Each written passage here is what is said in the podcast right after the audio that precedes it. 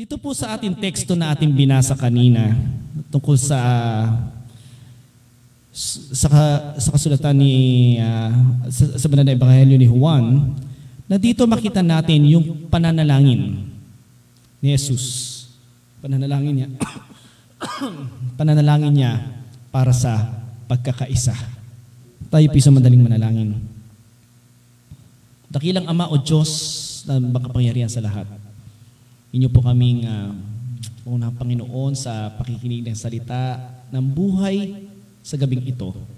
Ganon din o Diyos sa mga nakikinig sa kanilang mga tahanan via FB Live. Kayo Panginoon ang manguna sa bawat isa sa kanila, sa kanilang mga tahanan, na maging bukas sa kanilang puso at isipan sa pakikinig ng inyong salita. Nawa o Diyos, lahat na ito ay magbutawi sa bawat isa sa amin na maging buhay namin, Panginoon, ang lahat ng ito sa pangalan ni Jesus. Amen.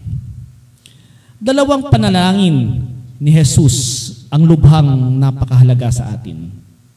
Ang una ay ang itinuturo niyang Ama namin at ang ikalawa, ang kanyang panalangin para sa mga alagad na siyang ating pag-aaralan ngayon.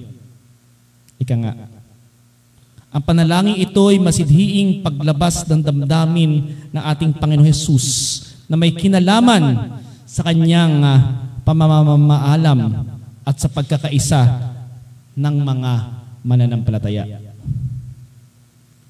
Bago ang nalalapit na banta ng kamatayan sa krus, makita natin na sinikap ng ating Panginoong Heso Kristo na may handa ang kanyang mga alagad sa maaring mangyari. Na maaring magkawatak-watak ang mga alagad sa sandaling siya ay bumalik na sa kanyang luklukan. O posibleng magkaroon ng posibleng uh, pamunuan ng isang bagong tatag sa pamamayanan.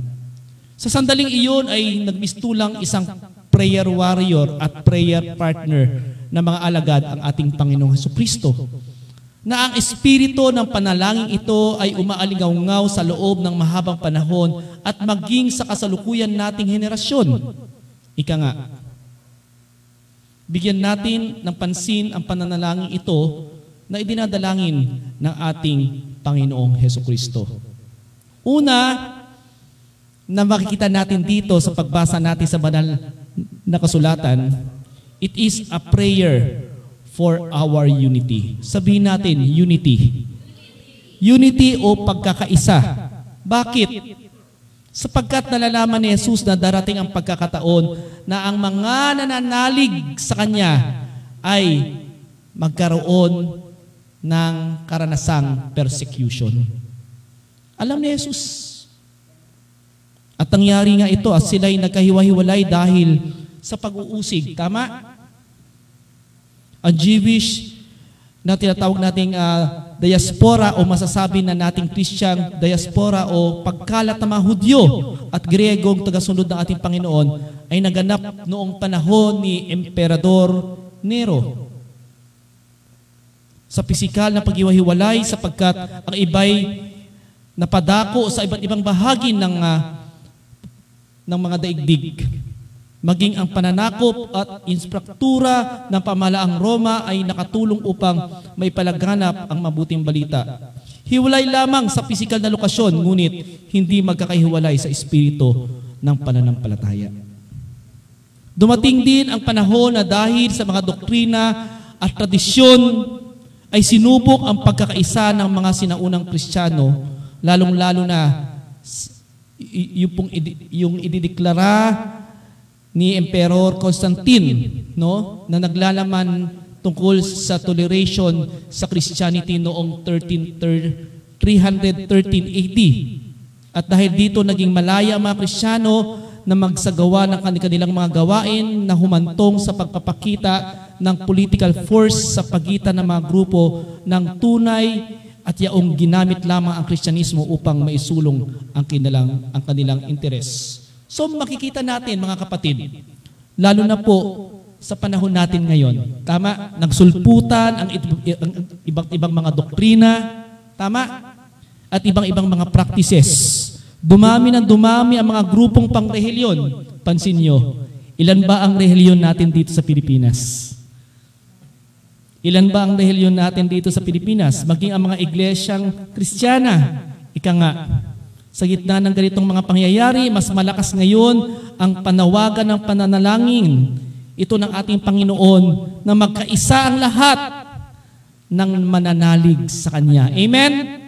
Magkaisang lahat. Inaalala ko nga, nung ako po yung unang-unang na destino sa Buso-Buso, Buso-Buso, alam niyo yung Buso-Buso, di ba? Bago ka muna pumasok doon, sari-saring mga iglesia muna ang nakatayo. May isa, dalawa, tatlo, apat, lima, nagulat ako. Umabot na ng walo. Hindi ko pa nakikita ang United Methodist Church. Walo na ang church. Lalo na yung pinakamalaking church doon, yung pinakamaganda, yung pinakalumang church. No? Yung ano ba tawag doon? Nuestra. Yung basta yung pinakamatagal na ng simbahan doon sa sa Buso-Buso. No? Tapos meron pang isa pang Christian. O meron pang isang Christian church bago umabot ang United Methodist Church. Kulang-kulang. Wow, lagpas sampu ang simbahan doon. No? Ng kanya-kanyang mga doktrina, kanya-kanyang mga pananalig, no? Kanya-kanyang mga turo, aral ang mga narinig ng mga tao doon. Ngunit sa ganitong kaparaanan ay nakita na natin ang panawagan ng ating Panginoon na magkaroon ng tinatawag nating pagkakaisa o unity in one prayer. Well, sabi dito, sa kasalukuyan may tinatayang 41,000 na ang Christian denominations sa Pilipinas. Remember that? 41,000 na ang denomination sa Pilipinas. So paano ba natin makakamit ang pagkakaisa rito? Ika nga. So dito'y napapanahon na na maging malakas ang panawagan ng ating Panginoon upang ang lahat ng mga mananampalataya na sa Diyos ay magkaisa gaya ng sa pananalangin sa pagkakaisang sinambit ng ating Panginoong Heso Kristo. At higit pa riyan ay ang pang nangyayaring may tinatawag tayong schism sa loob ng mga iglesia ng paghahati-hati pa at iba pang mga schism upang magkaroon ng disunity sa loob ng church. Maging prayer partner tayo ni Kristo upang patuloy na idalangin ang mga iglesia tungo sa pagkakaisa. Pangalawa, it is a prayer for our honor. Honor to attain unity. No? Nais ni Kristo na, na tayo ay maparangalan din. Amen?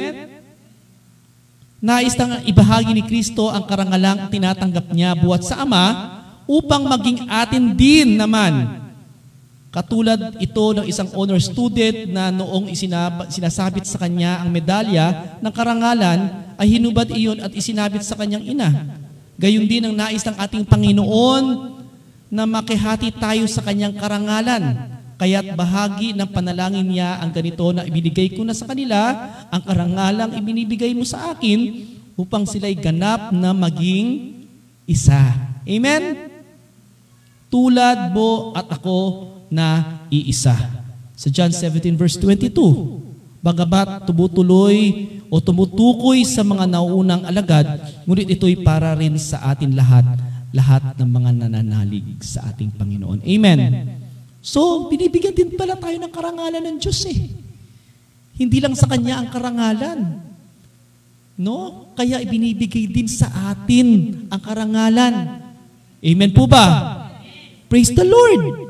Dahil tayo ay mga anak ng ating Diyos. So mahalagang pakita natin ang dahilan ng pagbabahagi ng karangalang ito at ito rin po ay panalangin ipahayag ng ating Panginoong Kristo na sa isang mabigat na dahilan upang tayo ay maging ganap na isa.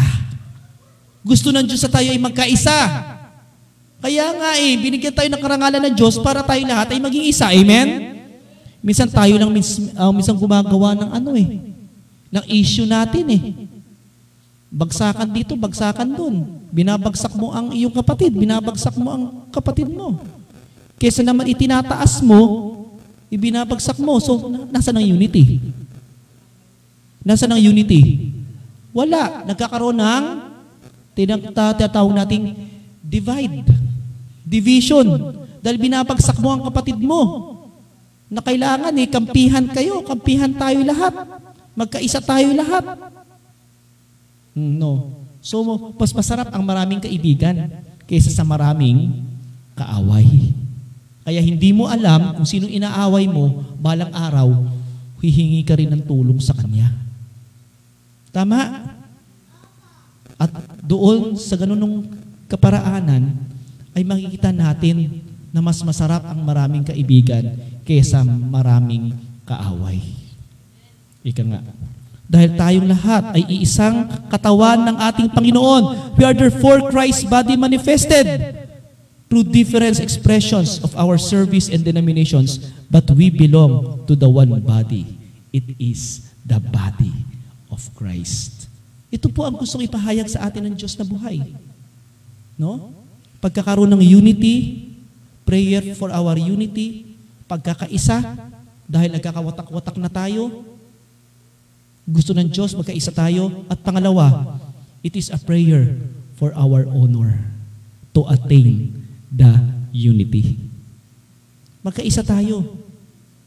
Magkaibigan tayo. Magmahalan tayo. Yan ang napakahalaga na gustong sabihin sa atin ng ating Panginoon na buhay. So sa ating pong prayer po ngayon ay napakahalaga po ang pananalangin natin. Amen. Huwag tayong manalangin na manalangin ako para sa akin lang. Sunod, manalangin ka para sa iyo lang. Manalangin ka para sa iyo lang. No. May pagkakaisa. Dahil gusto ng Diyos, nagkakaisa tayo lahat. Amen? Tandaan po natin, a prayerful church is a powerful church. A prayerful church is a powerful church. Kung gusto mo maging makapangyarihan ang simbahan mo, may pagkakaisa sa pananalangin.